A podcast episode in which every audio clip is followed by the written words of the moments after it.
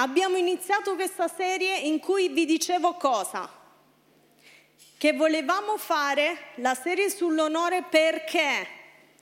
Perché, vi ricordate che io vi dicevo, ci sono posti nel mondo in cui ci sono molti miracoli, c'è molto sovrannaturale, vi ricordate? Vi parlavo del Sud America, dell'Africa, ok? Ci sono posti dove risuscitano i morti, ci sono, c'è molto movimento del sovrannaturale, che guarda caso sono i posti dove onorano molto. Mm? E quindi vi dicevo, questo non è solo una teoria o qualcosa a cui siamo arrivati, ma questo lo possiamo vedere attraverso la Bibbia. Quindi vi avevo promesso che vi avrei fatto vedere attraverso la Bibbia come il disonore chiude il cielo e l'onore apre il cielo al sovrannaturale. Lo vediamo insieme? Bene, allora oggi prendetevi proprio cellulari, carta, penna, quello che volete, perché è importante vedere insieme e vedere alcuni passaggi della Bibbia. Ok, noi possiamo vedere e comprendere il linguaggio di Dio hm, attraverso la Bibbia, cioè possiamo capire cosa a Dio piace e non piace attraverso la sua parola. E quindi voglio vedere con voi degli episodi in cui, intanto voglio farvi vedere in cui il disonore ha chiuso le porte per il sovrannaturale, quindi è come se avesse creato proprio una cappa in cui non potevano esserci miracoli, e invece come l'onore apre le porte e dà accesso al sovrannaturale. Allora andiamo subito in Numeri sedici, parliamo del disonore, quando il disonore chiude il cielo. Uno degli episodi più eclatanti nella Bibbia è l'episodio di Coré. Quanti se lo ricordano? Alzate la mano. Ok, allora ve lo spiego per chi magari lo conosce poco. Leggiamo alcuni versi e poi vi spiego l'episodio. Coré, figlio di Isar, figlio di Levi, figlio di Dan, figli di tutti, andiamo avanti, insorsero contro, cioè ci sono tutte le tribù, queste tribù insorsero contro Mosè con duecentocinquanta quanti? Israeliti autorevoli nella comunità, membri del consiglio. Erano uomini rinomati, e radunatesi contro Mosè e Aronne dissero: basta. Cosa dissero? Tutta la comunità, tutta la comunità, tutti, dal primo all'ultimo, tutti pen- pensano questo. Noi pensiamo che tutti siamo santi e il Signore è in mezzo a noi. Perché vi mettete al di sopra di tutti noi? Allora è come se voi arrivaste da me stasera, no? Arriva Maria e dice: noi ci siamo messi d'accordo con tutti gli ius e abbiamo deciso che tutti noi siamo santi, perché devi essere tu il nostro pastore? È andata esattamente così. Quindi lui aveva preso questi rappresentanti, erano andati da Mosè e da Aronne dicendo: siamo tutti santi, perché devi parlare solo tu con Dio? Perché devi darci tu direttive? Era questo che stava facendo. Secondo voi questo piacque a Dio o no? Infatti quando Mosè udì questo, pensate, loro vanno lì attaccando, disonorando Mosè, e Mosè cadde con la faccia a terra. Perché si mise con la faccia a terra? Perché sapeva che quello che stavano facendo avrebbe disonorato non solo loro, ma Dio, e Dio non avrebbe visto bene questo gesto. Lui comprendeva questo. E quindi ve la faccio breve, la storia è molto lunga, se, se volete leggetevela stasera in Numeri sedici. Però dice così: prendiamo tutti i turiboli, eh, andiamo tutti insieme alla presenza di Dio. Se è come dite voi, va bene, io sto sbagliando, sto sbagliando qualcosa, è ok. Se è però, se io non ho fatto niente di male e se davvero Dio mi ha messo qua, oggi stesso la terra si aprirà e vi inghiottirà tutti. È una sfida importante quella che succede, quella che, quella che lui dice.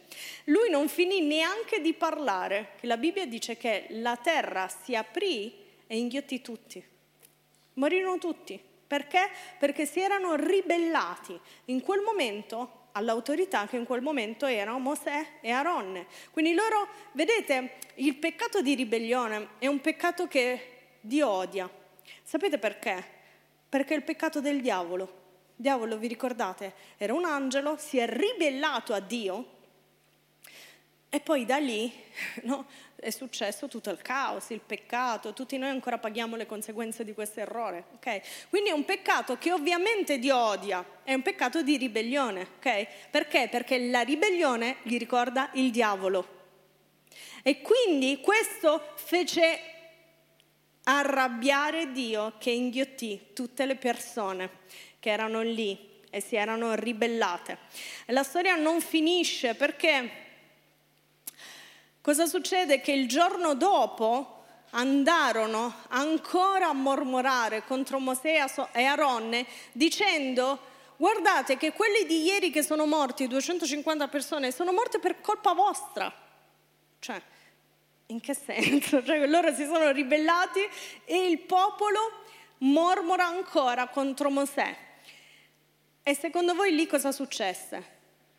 L'altro flagello, non fate arrabbiare. Perché dobbiamo far arrabbiare Dio, dico io? Cioè, se stai capendo che il disonore, vabbè, ma questa storia, la, la storia dell'Esodo è molto bella perché ci fa comprendere proprio quanto il popolo era testardo e quanto a volte lo siamo anche noi. Hm? Però che questo non piace a Dio, l'ostinatezza, l'orgoglio, la ribellione non piacciono a Dio. E infatti questa gente si ribellò e Dio anche lì manda un flagello, solo che questa volta muoiono quattordicimilasettecento persone. Mm? Allora, quello che succede in questa storia è che loro, i duecentocinquanta di Coré, erano già persone che stavano servendo, quindi non è che erano Pinco Pallino, erano persone che già servivano, ma aspiravano di più, volevano di più, hanno iniziato a guardare l'altro, hanno pensato di essere superiore all'altro, hanno pensato di poter fare meglio, hanno iniziato a vedere quello che non andava e a non vedere quello che andava, e questo ha causato questo il peccato di ribellione, hanno iniziato a mormorare. Ma la cosa grave non è stato semplicemente che Coré si sia ribellato contro Mosè, la cosa grave è stato che lui abbia messo gran parte delle persone e del popolo contro Mosè. Da cosa lo capiamo? Che quello che successe il giorno dopo, la gente, anziché essere favorevoli eh, dalla parte di Mosè, lasciate impassare questo termine, andarono da lui a lamentarsi, ancora a mormorare. Quindi Coré aveva lavorato nel popolo perché potessero essere tutti contro Mosè, e questo è un peccato che Dio non accetta, perché è un peccato di ribellione e disonora non solo le persone che Dio ha messo là, ma disonora Dio. Quando tu disonori una persona che è in una posizione, non stai disonorando la persona, stai disonorando Dio, perché è Lui che l'ha messa là. Se tu oggi pensi che io non devo essere qui, non stai pensando male solo di me, stai pensando male di Dio, perché stai dicendo: Dio, tu non hai potere su questa cosa, tu non puoi fare niente, tu non sei nessuno. Capite? Quindi stiamo facendo Dio piccolo e Dio non ama questo. Mm? Quindi quello che loro fecero fu esattamente questo. Quindi abbiamo detto che l'onore apre il cielo, mentre il disonore apre una voragine nella terra, che significa che apre una breccia nella nostra vita dove il diavolo può tranquillamente entrare. Mm? Cosa significa una breccia? Avete mai visto le serie sulle guerre degli antichi? Ok? Quando vedete queste serie, la breccia era, sapete che c'erano le fortezze, ok? Quindi noi siamo una fortezza con lo Spirito Santo, cioè siamo, se seguiamo i principi di Dio, siamo in una fortezza.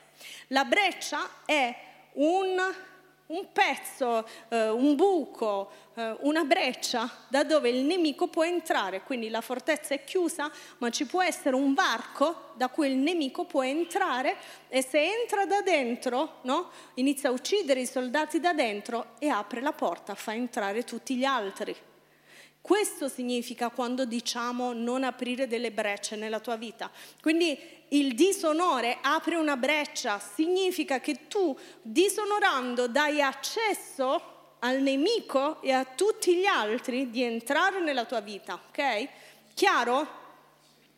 Quindi questo era appunto il disonore come ribellione, come disonore. Andiamo avanti, vediamo altri aspetti del disonore nella Bibbia. La maldicenza come disonore. L'ha già accennato il passapunto sabato scorso. Maria, Miriam, la sorella di Mosè e Aronne, iniziano a mormorare contro Mosè. Ok? Abbiamo letto questo verso, dice: Maria e Aronne parlarono contro Mosè a causa della moglie accusita che aveva preso e dissero: il Signore, simile, il Signore ha parlato soltanto per mezzo di Mosè, non ha parlato anche per mezzo nostro. E il Signore lo udì. Quello che successe è che Dio ascolta questa storia e a Miriam venne la lebbra. Poi questo episodio è bello perché in realtà è Mosè a chiedere perdono a Dio per quello che lei aveva detto. Non so quanti di noi l'avrebbero fatto. Forse avremmo detto: no, ben ti sa, hai visto parlare male di me? Tieniti la lebbra, amico. Penso che tutti noi l'avremmo fatto, confessiamo. Lui invece va da Dio, le implora, dice: no, ti prego, guarda, non l'ha fatto apposta, togliamo questa lebbra. Insomma, dopo qualche giorno le viene guarita. Però c'è... È simile questo episodio al precedente, ma è diverso, perché mentre il precedente loro mettono contro tutto il popolo, questa è una cosa semplice, è un lamento di Miriam, mm? un lamento.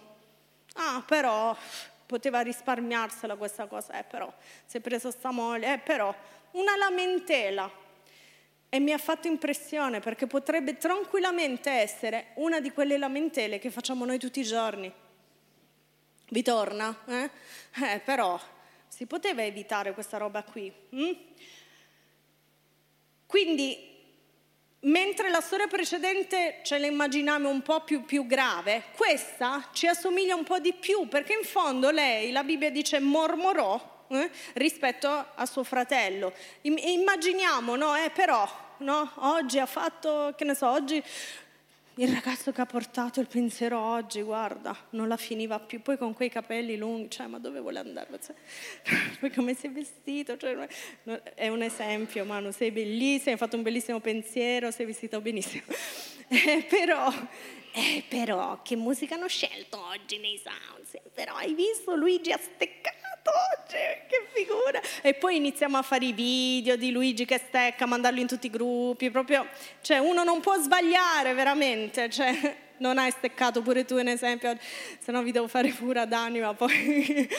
Nessuno ha steccato, sono tutti esempi. E però, e però, chi ha messo il pastore a guidare l'intercessione? Però questo è arrivato dopo di me, già fa il pensiero dell'offerta.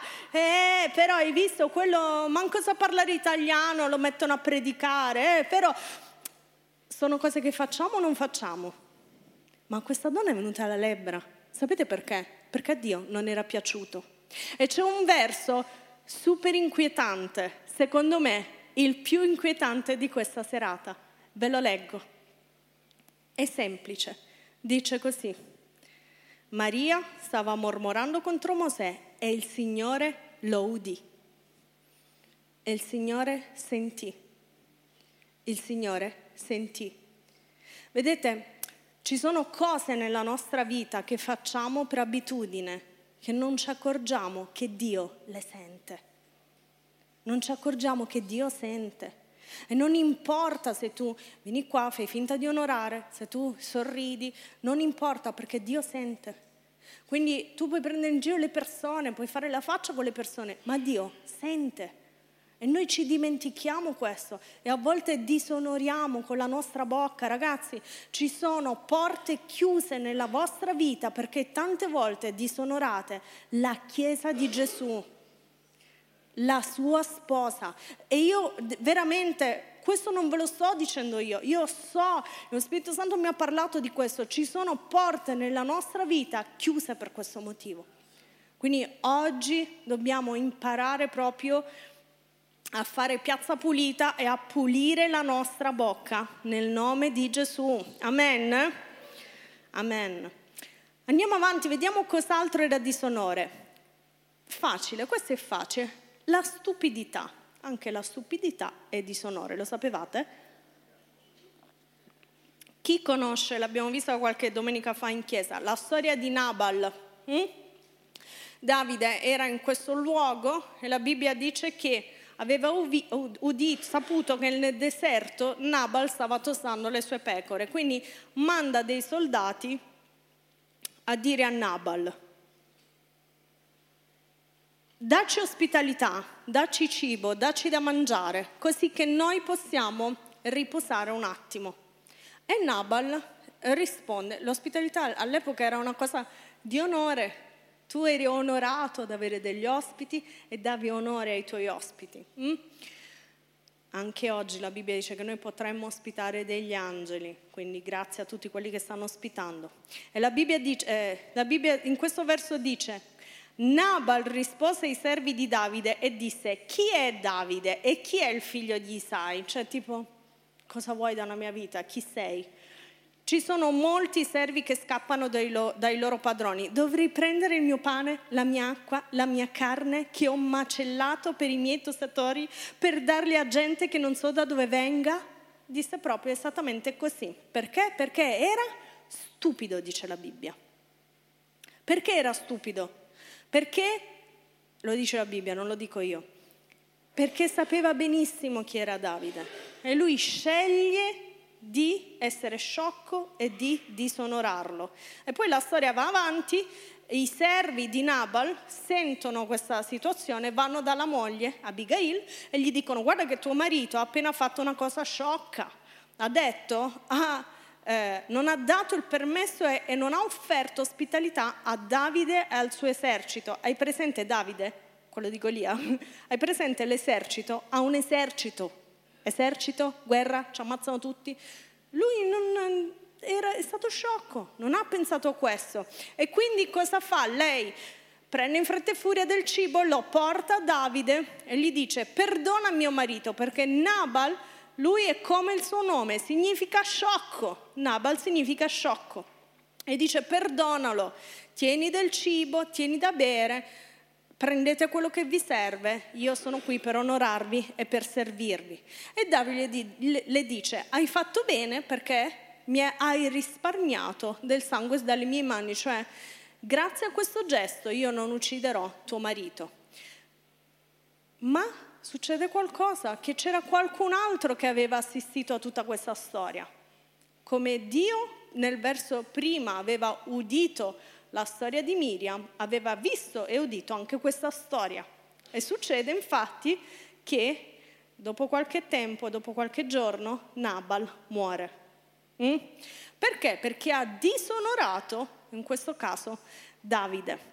Cosa voglio dire con la stupidità? Che a volte, mentre vedete il, l'episodio di Coré, era un disonore subdolo. Mm? Lui ha fatto un lavoro nel popolo, loro hanno fatto un lavoro nel popolo per mettere il popolo contro Mosè e Aronne, quindi era un disonore subdolo per ottenere qualcosa, per ottenere una posizione. Questo disonore è disonore stupido fino a se stesso, e tante volte tu magari non disonori perché sei un calcolatore, disonori perché sei sciocco, ok?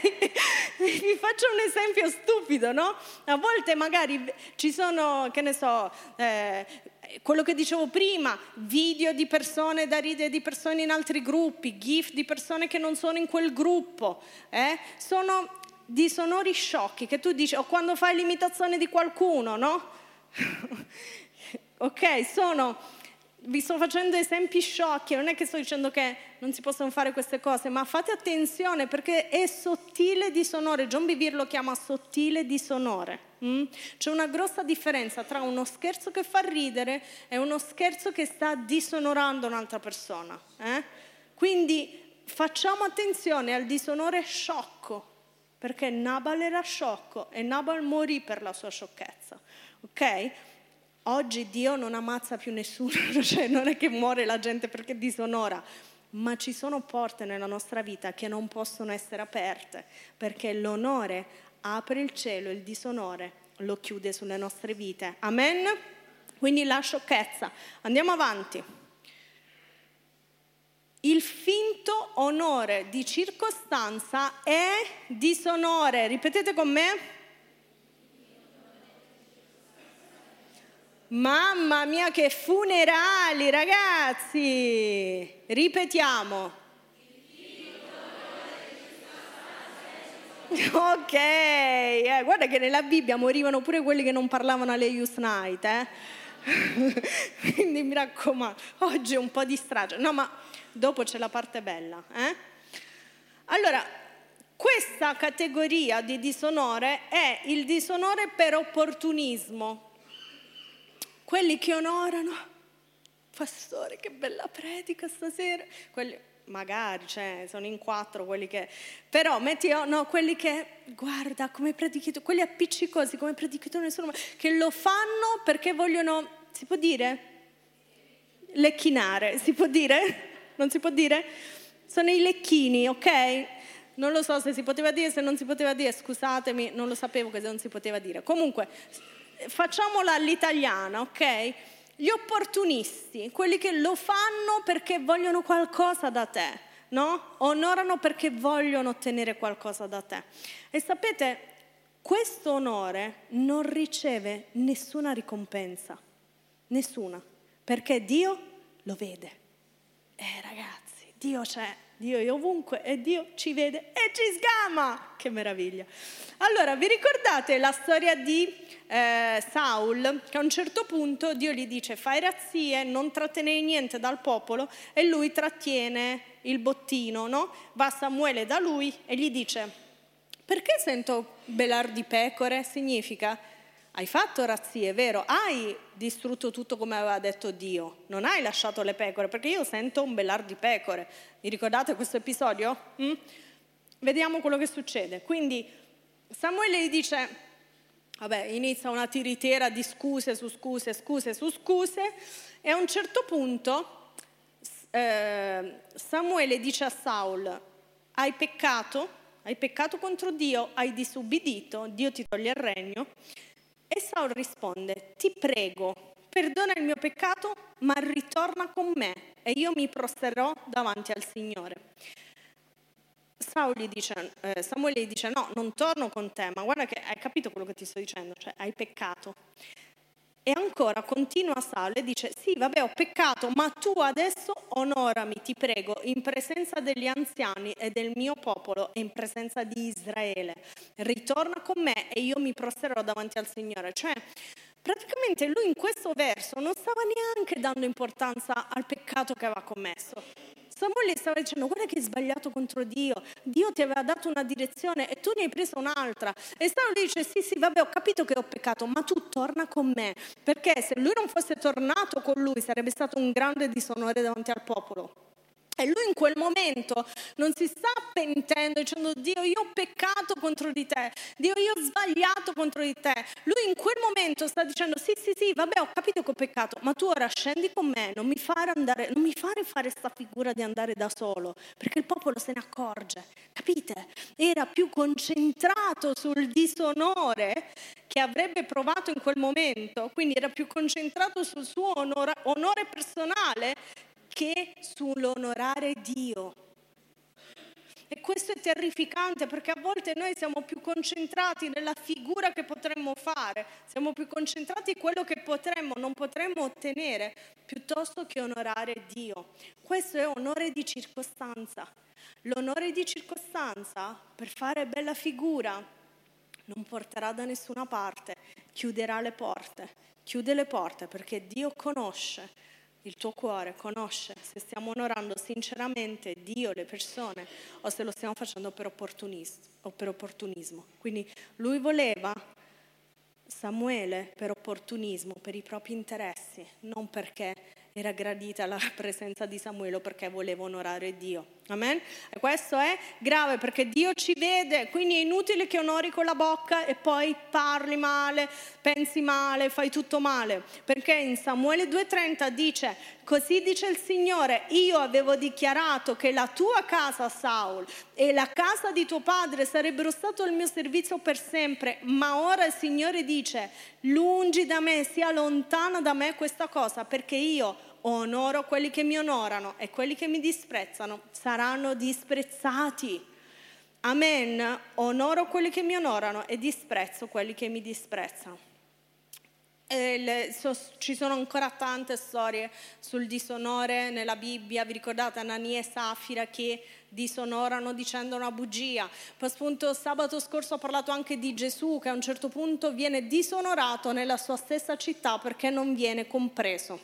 E qui c'è un verso interessante che dice riguardo a questo episodio, dice: chi riceve, perché loro non hanno riconosciuto che Gesù era il figlio di Dio. E Matteo dice questo: chi riceve un profeta come profeta riceve il premio da profeta, ma chi riceve un uomo giusto riceve il premio di giusto. Loro hanno riconosciuto Dio, Gesù, come un falegname, hanno ricevuto la ricompensa del falegname. Il falegname non fa miracoli, ok? Gesù, figlio di Dio, faceva miracoli e la Bibbia dice che Gesù non poté fare miracoli. Quindi facciamo molta attenzione a come riconosciamo la persona che Dio ha messo nella nostra vita. Tu hai un mentore, hai un life leader, hai un pastore, hai una chiesa. Se tu riconoscerai queste persone come autorità ministri nella tua vita, riceverai la ricompensa da ministro nella tua vita. Se tu riceverai queste persone come un tuo migliore amico, una persona come o alcuni anche peggio di te, riceverai esattamente quella ricompensa, cioè niente. Amen? Vi piace? Vi piace? Vi è piaciuto finora? Allora andiamo adesso a vedere come l'onore può aprire il cielo. Eh? Quindi il disonore chiude il cielo, vediamo come l'onore apre il cielo. Intanto partiamo da questo. Cosa significa aprire il cielo? Mm? Significa aprire le porte al sovrannaturale, ok? Aprire le porte al sovrannaturale. Vediamo degli atti di persone che hanno scatenato, volendo o nolendo, il sovrannaturale nella loro vita. Mm? Allora, primo, onore come apripista di miracoli. Allora, aspettate a mettermi il verso. Qual è stato, se io voglio immaginare, ok, l'apripista dei miracoli, quindi qualcosa che mi permetterà poi di avere accesso al sovrannaturale, perché il sovrannaturale possa fluire nella mia vita. Se io voglio imparare questo, dove vado a cercarlo nella Bibbia? Eh? Nel Nuovo Testamento dove? Nei Vangeli dove? Sì, ma in quali episodi? Gesù il il primo miracolo di Gesù. Se io voglio comprendere come funziona una cosa, io parto dalle basi, vi torna? Quindi vado a vedere, dico, io voglio fluire nel sovrannaturale, fammi vedere Gesù come è iniziato, vi torna? E sapete Gesù come è iniziato? L'apripista dei miracoli di Gesù qual è stato? L'apripista dei miracoli di Gesù è stato onorare un'altra persona. Guardate, siamo nelle nozze di Cana, ok? Fu il primo miracolo di Gesù. Vi ricordate? Gesù va a Cana, va in questo matrimonio, quindi già lui va in questo matrimonio, quindi onora quella persona della sua presenza. Ma poi succede qualcosa, finisce il vino. Non pensate come oggi, finisce il vino, c'è la Coca-Cola, non, non c'entra. Cioè, il vino all'epoca era una specie di status, era un simbolismo, era qualcosa che non poteva mancare perché gli invitati avrebbero iniziato a criticare, come quando al sud si fa poco cibo, no?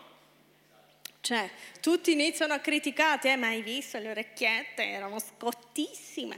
Cioè, io conoscevo delle persone che dopo il matrimonio si sono fatti gli spaghetti. Se tu ti fai gli spaghetti a casa, vuol dire che il cibo non era abbastanza, follia.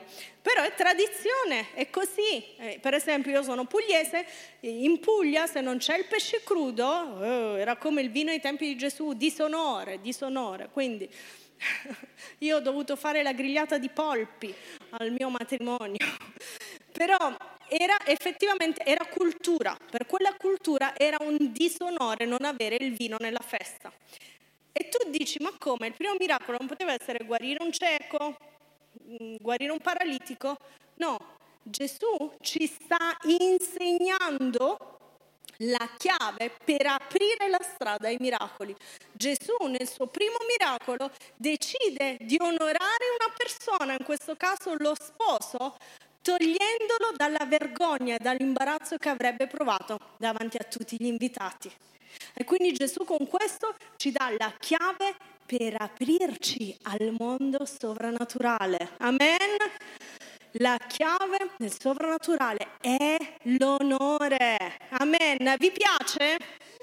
Bellissimo, ok? E quindi questo è quello che fece Gesù. Infatti, guardate, la Bibbia dice che quando il maestro di tavola ebbe assaggiata l'acqua che era diventato vino, che ovviamente non ne conosceva la provenienza, chiamò lo sposo e gli disse: ognuno serve prima il vino buono e quando si è bevuto abbondantemente il meno buono, tu invece hai tenuto il vino buono fino alla fine.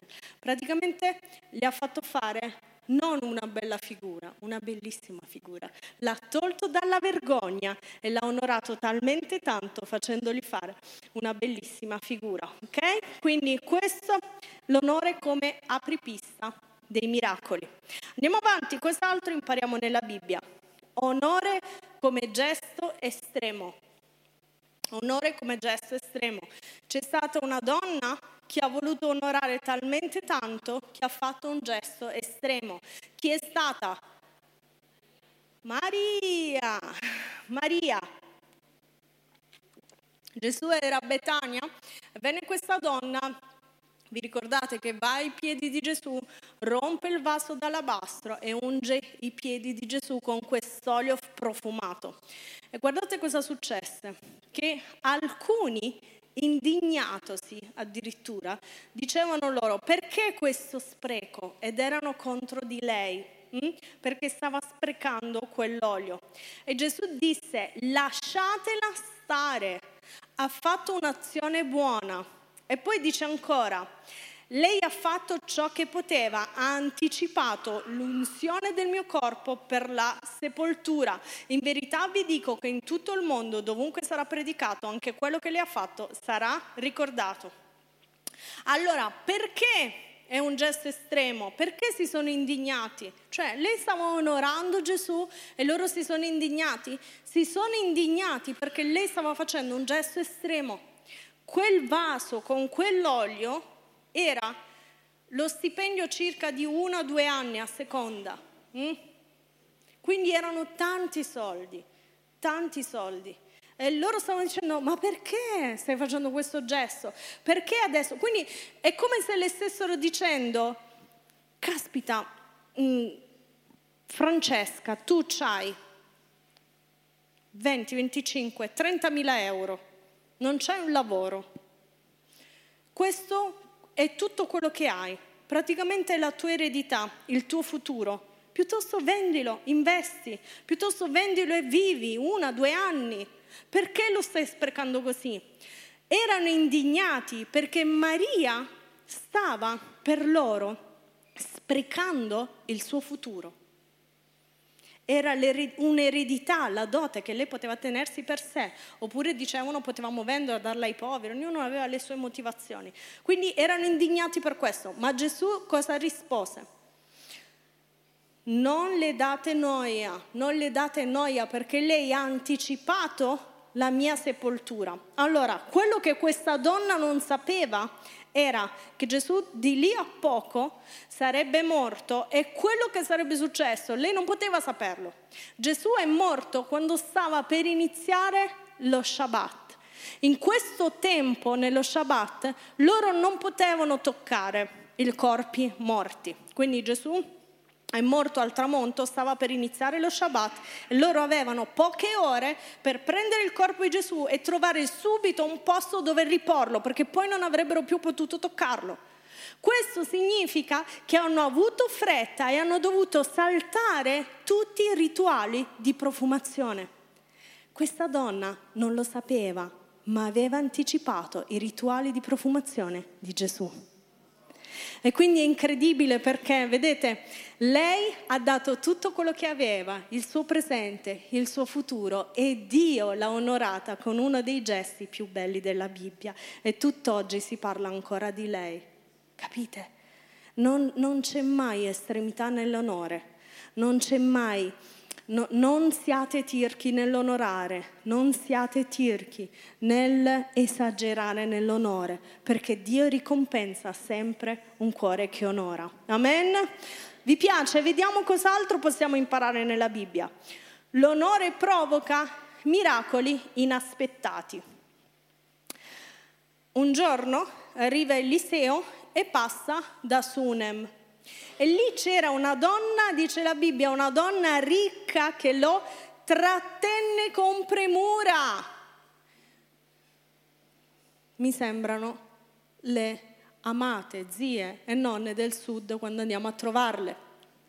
Dice, pastore, mangia. Io una volta ho provato a dire, no, guarda, sono a dieta. No, non si fa a dieta, pastore. Dico, una volta ero a Napoli, dico, no, riusciamo a trovare un posticino dove posso mangiare un'insalata? No, posto qua insalata non la fanno, cioè proprio.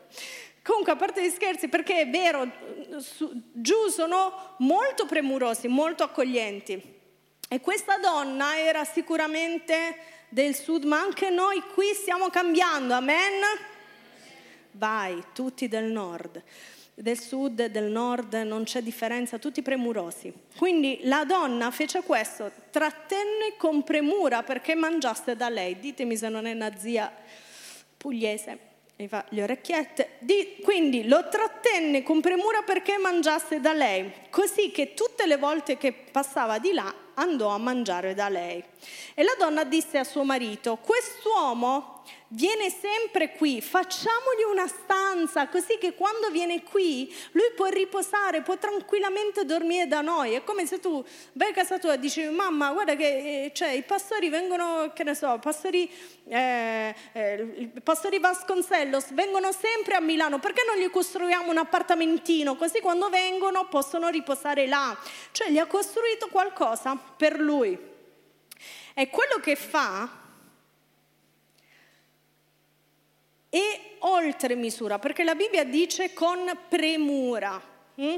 Prima ho scherzato sull'accoglienza, ma in realtà eh, c'è un fondo di verità, perché tante volte noi diciamo, per esempio, tu vedi una persona per strada, mm?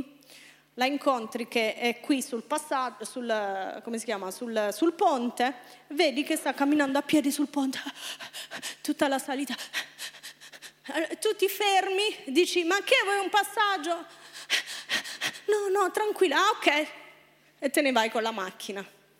Tante volte noi onoriamo per facciata, cioè vuoi un passaggio? Quello ci dice no, ce ne andiamo, ok?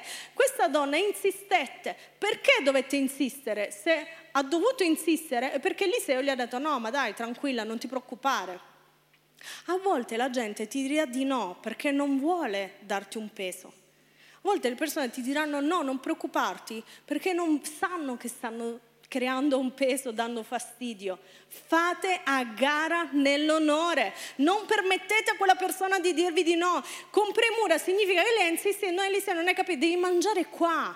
Sapete perché ha fatto questo? Lei non l'ha fatto per ricevere qualcosa in cambio, e lo vedremo subito questo, lo dice la Bibbia. Lei l'ha fatto perché voleva onorare quell'uomo di Dio. Quindi insisti nell'onore, il primo no non vale mai, insisti, ma sei sicuro che non vuoi un passaggio? Ma ho visto che stasera no, non esci con noi, fatti due domande amore mio, se non esce fatti due conti, eh? Non fare sempre quello che fa finta e non vedere, perché siete tutti intelligenti, io lo so. Se non esce non chiedere, digli dai vieni stasera offro io, mi è arrivato un bonus. Pastore ma non mi è arrivato il bonus, ti arriverà perché Dio onora. Amen. Quindi onora, onora, onora, onora. Se vedi ragazzi a cui non è stata pagata la conferenza, vai, digli. Il pastore Steve ha detto che nessuno deve rimanere fuori. Tu vieni alla conferenza. No, ma non voglio dare fastidio. Dici no, mi offendi. Imparate a essere una zia del sud. Le zie del sud usano la parola chiave, mi offendo. Dammi quello che vuoi. Due piatti di lasagna, mangio tutto, si offende. Non vogliamo offendere. E lei non onora con premura e basta, lei va oltre, cioè va dal marito e dice tu non hai capito, Eliseo deve venire qua e io voglio che sta tranquillo, gli dobbiamo costruire un appartamentino, cioè il marito esegue, gli fa l'appartamentino perché lo capiamo, perché la volta dopo Eliseo effettivamente c'ha l'appartamentino. Quello che ha fatto questa donna è interessante perché lei non solo ha avuto premura, ha notato un'esigenza. La mancanza di onore è egoista. L'onore nota sempre dove nessuno vede. Lei ha notato che quest'uomo viaggiava, era stanco, aveva bisogno di un posto per sé. E sapete, noi non siamo Eliseo, però noi viaggiamo. Ci sono volte, una volta c'era Jen con noi, lei lo sa, che ci hanno messo a dormire in uno sgabuzzino, cioè c'erano i detersivi, la scopa, il mocio vileda e il nostro lettino. Testimone, andate a chiedere se sto dicendo una bugia. E tu fai silenzio, non dici niente. Ci sono volte in cui io talmente, non è sempre così, se vi sto raccontando gli episodi più estremi, ci sono volte che avevo talmente freddo perché ci sono posti dove... loro sono convinti che fa caldo, non accendono i termosifoni. Dovevo talmente freddo che ho dormito con la felpa, con tutto addosso, perché avevo freddo. Per questo quando viaggi sai che quando invece ti mettono in un posto confortevole, caldo, dove accendono i termosifoni e non ci sono i detersivi, tu sei rilassato, ti puoi concentrare veramente su tutto il resto. Quindi lei aveva compreso questo. Aveva empatizzato e ci aspetta, questo viaggia troppo, facciamogli un posto caldo dove può rilassarsi un attimo, perché aveva riconosciuto che lui era un servo di Dio e ha voluto onorarlo. Lei è andata oltre e quando tu vai oltre nell'onore, Dio risponde oltre con il sovrannaturale. L'onore empatizza sempre. Noi tante volte, sapete perché disonoriamo? Perché non comprendiamo la vita dell'altro. E tante volte pretendiamo, pretendiamo, pretendiamo, ecco ci vediamo poco e non ci vediamo mai, e questa cosa potevamo organizzarla meglio, questa cosa, sapete quante volte, eh ma questa cosa si poteva fare meglio, falla tu gioia del mio cuore. Gioia, fidati, falla. Mm? Quindi non disonorare le persone se non sai la loro vita, se non sai il loro vissuto e se non sai la fatica che stanno facendo per fare quella cosa lì. Noi siamo troppo bravi, stiamo troppo vedendo Masterchef, quattro hotel, quattro ristoranti, le vediamo tutto, quindi ormai siamo diventati bravi a criticare. Le volte che c'era una cosa, eh, questa pasta è un po' insipida, cucinala tu, tua mamma sarà felicissima. Amen? Quindi impariamo ad onorare empatizzando con la vita dell'altra persona. Quindi quando vai e onori oltre misura, Dio risponde. Perché so che questa donna non era opportunista, ma aveva semplicemente riconosciuto che quello era un uomo di Dio? Perché quando Eliseo gli dice guarda, mi hai onorato troppo, cosa posso fare per te? Lei gli risponde guarda, Isi, io sono una Isi. Gli risponde io sono una che vive in mezzo al popolo. Sta dicendo io sono una tranquilla, Isi, va bene così, non ho bisogno di niente. Ma Eliseo risponde Dio risponde invece con il desiderio più profondo del suo cuore. Allora il servo di Eliseo gli dice io so cosa vorrebbe. Loro, facci caso, sono anziani, il marito è anziano e lei non ha ancora un figlio. Lei ha desiderato un figlio nella sua vita e Dio risponde con i desideri più nascosti nel suo cuore, quelli che neanche lei stessa stava esprimendo, perché quando noi esageriamo con l'onore, Dio esagera con i miracoli. Amen? L'ultima storia, fate un applauso a Gesù che è meraviglioso. L'ultima storia e poi voglio pregare con voi. e poi andiamo alla worship night. Allora, guardate, questa storia è bella. L'onore quando costa produce abbondanza. Un'ultima storia, Elia questa volta. Il Signore dice a Elia di andare a Sarepta, Sarepta, è uno scioglilingua. Chi lo sa dire per tre volte vince una worship night. Vai. Bravo, hai vinto una worship night stasera alle venti, ok? venti e trenta. Allora, Dio dice vai ad abitare a Sarepta di Sidone. Mm? Non hai vinto niente, Christian, forse non hai capito. No, perché lo vedevo tutto là, e dai! Vai ad abitare a Sarepta di Sidone, ho ordinato a una vedova di darti da mangiare. Elia va, chiede dell'acqua a questa donna e poi mentre si alza per andarla a prendere le dice così, dice: mentre andava a prenderla egli le gridò dietro: portami un pezzo di pane. E sentite lei cosa rispose: come è vero che vive il Signore, pane non ne ho, ho solo un pugno di farina in un vaso e un po' di olio in un vasetto. Ecco, sto raccogliendo due rami secchi per andarla a cuocere, per me e mio figlio mangeremo e moriremo. Mm? Lei non aveva nulla. E Elia insiste, gli dice: tu non ti preoccupare, fai come ti ho detto, tu onorami, poi Dio penserà al resto. Secondo voi lei ci aveva voglia o non ci aveva voglia di dare cibo a lui, togliendoselo per lei e per suo figlio, sapendo che sarebbero morti? Voglia non ne aveva, perché era l'ultimo pezzo di, di pane, di focaccia che aveva, e poi sarebbero morti. Quindi non aveva voglia di fare questo gesto, ma lei decise, anche se le costava un prezzo carissimo, la sua stessa vita, decide di onorare quell'uomo di Dio e dare l'ultimo che aveva. E la Bibbia dice che da quel momento l'olio, la farina nel vaso non si esaurì e l'olio nel vasetto non calò, secondo la parola pronunciata di Dio. Cioè lei ha deciso di onorare perché le costava qualcosa, nonostante le costava qualcosa. Quanto è difficile onorare quando ci costa. Quanto è difficile a volte onorare una persona che non merita onore. Quanto è difficile a volte onorare Dio nei momenti difficili, onorare le persone attorno a noi quando non abbiamo voglia perché ci hanno fatto del male. È difficile, ma onorare quando ci costa produce abbondanza. Questa donna ebbe olio e farina in abbondanza. E questo, oggi voglio concludere con questo. L'onore apre le porte al sovrannaturale in maniera abbondante. Noi abbiamo iniziato questa serie dicendo copiamo, prendiamo dai paesi dove c'è sovrannaturale. Cosa stanno facendo loro che noi non facciamo? Onorare, onorare. E oggi questo è l'ultimo giorno della serie, ma vorrei, se tu non ci sei stato in questi, in questi sabati, riascoltati le serie, perché noi come Youth vogliamo, dobbiamo, dobbiamo cambiare la cultura, perché possa esserci una cultura di onore in mezzo a noi. E io voglio sfidarvi questa settimana, voglio iniziare con voi questa settimana che possa essere l'inizio, ma dobbiamo iniziare a essere intenzionali, dobbiamo sfidarci nell'onore, a chi onora di più. Mm?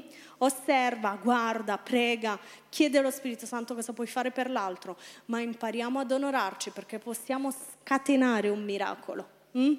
A volte io dico sempre, no, questa frase, che a volte Dio è costretto a rispondere alle nostre preghiere perché le nostre azioni hanno scatenato quel miracolo dal cielo, e l'onore è uno di questi. L'onore scatena il sovrannaturale.